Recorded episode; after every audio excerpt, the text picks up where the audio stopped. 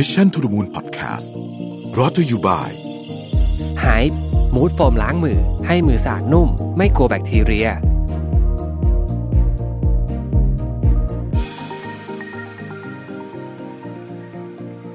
สวัสดีครับยินดีต้อนรับเข้าสู่ Mission to the Moon Podcast นะครับคุณอยู่กับรวิทย์ หานุสาหะครับช่วงสงกรานต์เนาะช่วงนี้ก็อยู่บ้านสบายๆกันนะครับหลายท่านก็น่าจะพักผ่อนกันมาอยู่บ้านมานานพอสมควรแล้วนะเพราะว่าเราก็เริ่ม work from home กันมาอีกครั้งหนึ่งนะครับสำหรับคนที่ไม่ได้ work from home มาตลอดนะบางคนเขา work from home ยัง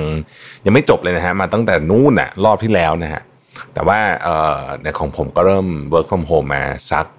เอ่อตั้งแต่สัปดาห์ที่แล้วนะครับแล้วก็นี่ก็ประกาศต่อนู่นเลยถึงสิ้นเดือนแต่ก็ไม่ได้ work ทุกคือมันก็มีบางคนนะที่ยังมาอยู่แต่ว่าเราพยายามจำกัดจำนวนให้น้อยที่สุดบางคนต้องมาจริงๆบางบางบางตำแหน่ง work from home ไม่ได้จริงๆนะครับแต่ว่าเราก็พยายามทำให้ได้มากที่สุดนะเอ่อวันนี้จริงๆรู้สึกหัวข้อวันนี้เนี่ยน่าจะเหมาะกับช่วงของของการอยู่บ้านมาสักระยะหนึ่งเหมือนกันเพราะว่าผมคิดว่ามันเป็นโอกาสอันหนึ่งที่แม้ว่าเราจะไม่ค่อยอยากอยู่เท่าไหร่นะเพราะว่าโควิดนี่ก็โอ้หนักหนาสาหัสใช่ไหมแต่ว่าเป็นโอกาสอันนึงที่ดีนะในการที่ทำให้เราได้ทบทวนตัวเองครับว่าเราอยากจะทำอะไรต่อสิ่งที่เราทำอยู่เนี่ยมันดีหรือยังอะไรอย่างเงี้ยนะฮะแล้วก็เราอยากจะ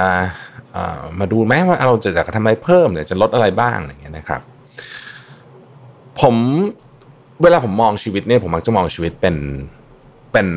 แชปเตอร์เหมือนกับหนังสือเนาะเป็นแบบเป็นบทๆนะฮะแล้วก็เราก็รู้สึกว่าชีวิตมันเป็นแบบนั้นนะไม่ไม่เป็นบทก็เป็นเป็นสเตจก็ได้เป็นเหมือนกับเป็นเป็นช่วงเนาะเออมันมีแต่แต่ละช่วงมันก็จะมีนิยามที่ไม่เหมือนกันของมันเออเวลาเราผ่านจากช่วงนึงไปอีกช่วงนึงเนี่ยมันก็มักจะเป็นในเชิงของการเติบโตพยายามมองให้เป็นอย่างนั้นบางทีเนี่ยช่วงใหม่ก็ไม่ได้ดีกว่าช่วงเก่าแบบ ร้อยเปอร์เซ็นต์ นะไม่ไม่ได้ดีกว่าทุกเรื่องนะแต่ว่าโดยรวมๆแล้วเนี่ยมันควรจะอย่างน้อยที่สุดควรจะพอใจขึ้นเพราะว่าคำว่าดีไม่ดีมันคงจะตอบยากนะฮะวันนี้ผมเอาบทความมาจาก Medium นะครับชื่อว่า Here's What Happened When You Finally Go to the Next Level of Your Life นะฮะก็เอามาประกอบการพูดคุยกันในวันนี้นะครับในบทความนี้ก็พูดถึงคำพูดหนึ่งของลีโอนาร์โด ดิคาปริโอนะครับที่เป็นดาราฮอลลีวูดคนดังนะฮะต้องบอกว่าผมเนี่ยก็ติดตามเห็นลีโอนาร์โดเล่นหนังมาตั้งแต่สมัยเขายังเด็กๆนะครับคนละฟิลกับตอนนี้แล้วนะสำหรับใครที่เห็นลีโอนาร์โดตอนนี้เนี่ยเป็นคนละแบบเลยนะฮะสมัยก่อนนี่แบบเป็นแบบตัวเล็กๆแบบเป็นแบบหนุ่มหน้าใสนะฮะเล่นแบบไททานิกอะไรแบบนี้นะกับตอนนี้คือตอนนี้เป็นดาราเจ้าบทบาทนะที่แบบโหแบบเอ่อเล่นแบบได้ออสการ์แบบนี้คือมันคนละฟิลเลยแต่ว่าจริงๆชอบทั้งสองแบบนะฮะเขาเคยพูดว่า every next level of your life will demand a different you นะฮะในกรณีของเอ่อ Leonardo DiCaprio เนี่ยอาจจะตอบว่าเป็นอย่างนั้นจริงๆเพราะว่าเขาเคยเล่นหนังลักษณะหนึ่งผมอธิบายไม่ถูกเหมือนกันมันจะเป็นหนังที่อาจจะมีถ้าคนดูหนังเยอะจะเรียกว่าเป็นหนังที่ไม่ได้ซีเรียสมากในเชิงของเอ๊ะแต่ Titanic ก็ซีเรียสนะเอ่ออาจจะอาจจะเป็นหนังที่บทอาจจะไม่ได้ require แบบพลังแบบสุดใจขนาดนั้นแต่ว่าหนังหลังๆที่ Leonardo DiCaprio เล่นเนี่ยมันจะแบบมีเลเวลของความเข้มข้นมากขึ้นนะโดยโดยส่วนตัวเป็นอย่างนั้นแต่ก็ผมก็ไม่ได้เป็นคอหนังขนาดนั้นนะก็ต้องบอกว่านี่เป็นความคิดเห็นส่วนตัวเนาะเอาล่ะทีเนี้ยในบทความนี้ก็บอกว่าเนี่ยก็ยกลีโอมาเพราะว่าก็ดูดูจะดูจะตอบคำว่า next level of your life ได้นะครับเขาบอกว่านี่คือสิ่งที่มันจะเกิดขึ้นนะ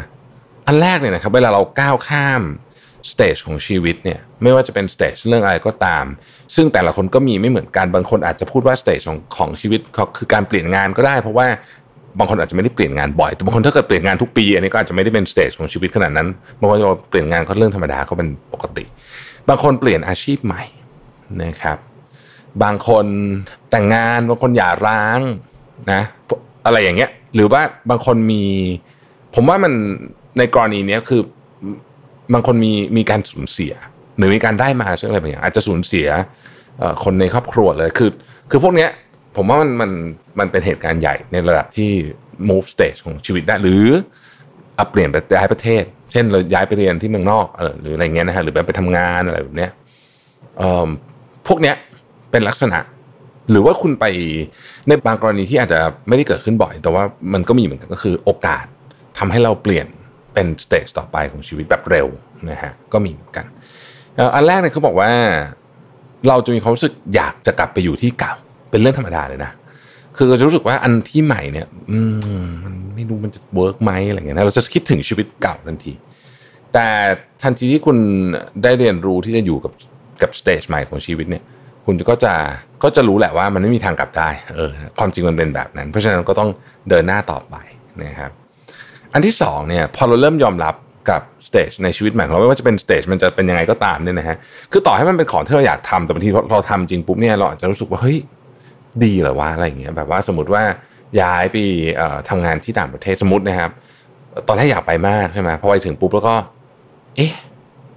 เฮ้ยเหงาโฮมซิกอะไรคือเนี่ยมันจะเกิดเหตุการณ์พวกนี้ขึ้นได้เพราะเนี่ยเอ่อเราก็จะอาจจะรู้สึกอยากจะกลับไปที่เดิมแต่ว่าเราก็ต้องถามตัวเองว่าเราตัดสินใจแล้วใช่ไหมถ้าตัดสินใจแล้วเรามาเนี่ยเราก็ต้องอยู่ให้ได้ต่อไปจะเดินหน้าพอเราตัดสินใจแบบนี้ปุ๊บก็จะมาถึงข้อสองนะครับคือ opportunities begin to present themselves ทันทีที่คุณรู้สึกได้ว่าเออโอเคละฉันยอมรับตัวเองในสเตจนี้ละคุณจะเริ่มเห็นโอกาสหกโอกาสมันจะมานะคือจริงๆก็ต้องต้องบอกว่าโอกาสเนี่ยมันอยู่แถวนั้นตลอดอยู่แล้วแหละเพียงแต่ว่าเราไม่เห็นเท่านั้นเองหรือว่าเราไม่ได้อยู่ตรงนั้นเราก็เลยไม่ไม่ได้เห็นนะฮะเอ่อดร.สตีเวน โคเวย์เคยกล่าวไว้ว่า you see the world not as it is but as you've been conditioned to see นะโลกคือคุณมองเห็นโลกเนี่ยคุณมองเห็นโลกไม่ใช่อย่างที่โลกมันมันเป็นมันเป็นอย่างที่ตัวเราเป็นคือคือเราเป็นยังไงจะเห็นโลกแบบนั้นนะฮะโลกมันก็เป็นของมันแบบนึงแต่ว่าเราจะเห็นมันอีกแบบไหนมันขึ้นอยู่กับตัวเรานะครับข้อที่สามครับ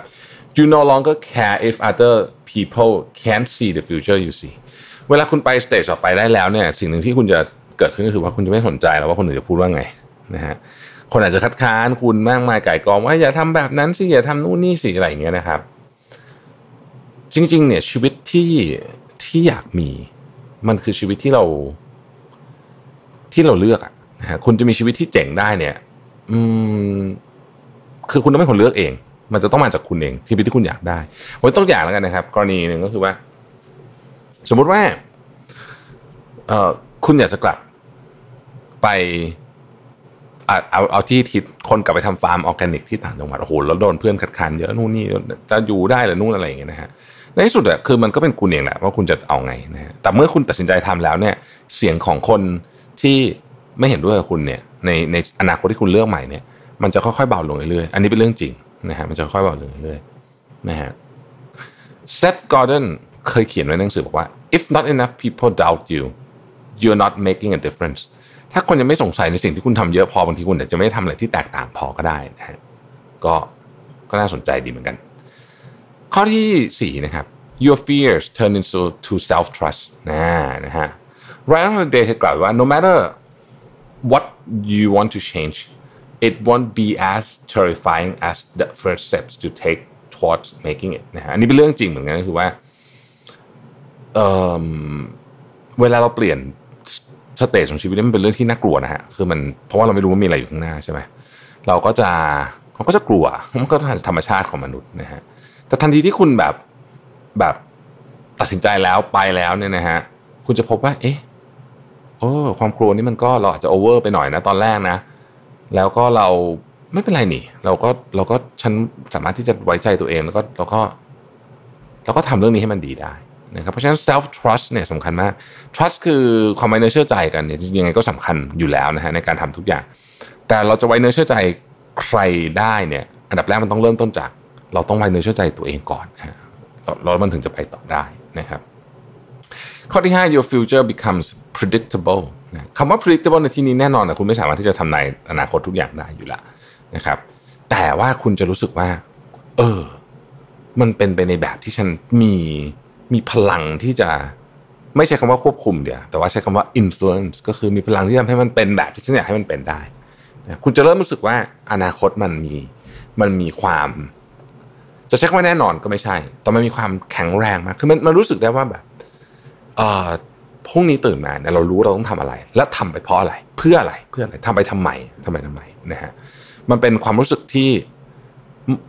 อาจจะเรียกว่ามั่นคงในความไม่มั่นคงของอนาคตเพราะว่าอนาคตมันเป็นเรื่องที่ไม่มั่นคงแล้วแต่เราสามารถมั่นคงใน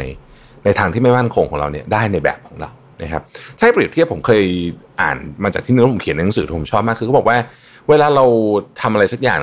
ที่มันเป็นแบบที่เราเติบโตไปเรื่อยมันเหมือนทีบจักรยานนะครับ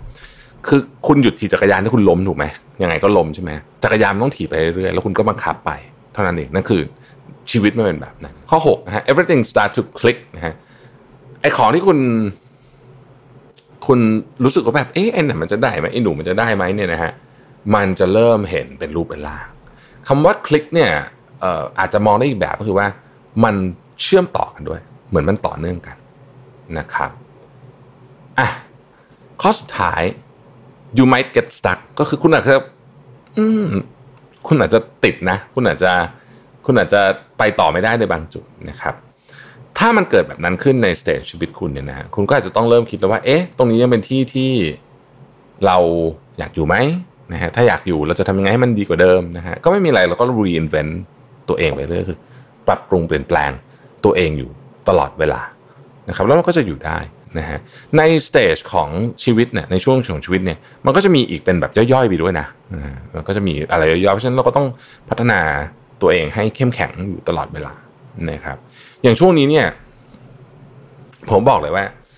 โควิดใช่ไหมเออคือธุรกิจไอ้ธุรกิจที่ดีก็มีนะฮะแต่ว่าธุรกิจส่วนใหญ่มันคงไม่ค่อยดีเท่าไหร่นะผมก็ก็รู้สึกว่าเออมันก็มันก็บางส่วนเราก็ทำอะไรได้บางส่วนเราก็ทำอะไรไม่ได้แต่ว่าไอ้ส่วนที่เราทำอะไรไม่ได้เนี่ยเราก็มันมีเวลาเพิ่มขึ้นนะอยู่บ้านใช่ไหมงานมันก็จริงๆงานมันน้อยลงในช่วงนี้ก็เอ่อเดือนเมษาปกติจะเป็นเดือนที่งานไม่เยอะมากอยู่แล้วนะครับพอมาเจอโควิดไปก็ก็ก็น้อยลงก็รู้สึกว่าเออเรางั้นเราลองปรับปรุงเปลี่ยนแปลงสิ่งที่เราเคยอยากทำมาตั้งนานแล้วไม่ว่าจะเป็นเรื่องของชีวิตตัวเองหรือว่าเรื่องขององค์กรนะฮะผมก็พบว่าเออมันก็ทำให้เรามองมุมใหม่ๆได้เหมือนกันแน่นอนเนี่ยไม่มีใครอยากให้มีโควิดหรอกนะฮะแต่ว่ามันมีแล้วอะเราก็ต้องสู้ไปนะครับหวังว่าประเทศไทยจะผ่านจากเรื่องนี้ไปได้โดยเร็วนะฮะเรื่องโควิดเนี่ยนะครับแล้วก็ทางMission to the Moonเองนะฮะหลังสงกรานต์เนี่ยผมก็จริงๆทุกปีเนี่ยช่วงสงกรานต์ถือเป็นช่วงที่ผมเนี่ยพยายามที่จะคิดอะไรใหม่ๆหรือว่า reinvent ตัวเองเหมือนกันนะครับMission to the Moonเองเนี่ยหลังสงกรานต์กลับมาเนี่ยนะฮะพอดคงพอดแคสต์ต่างๆนานาเนี่ยจะกลับมาจัดเต็มกว่าเดิมเนื้อหาแน่นกว่าเดิมนะฮะมีการทำอะไรที่แบบสนุกกว่าเดิมแน่นอนนะครับ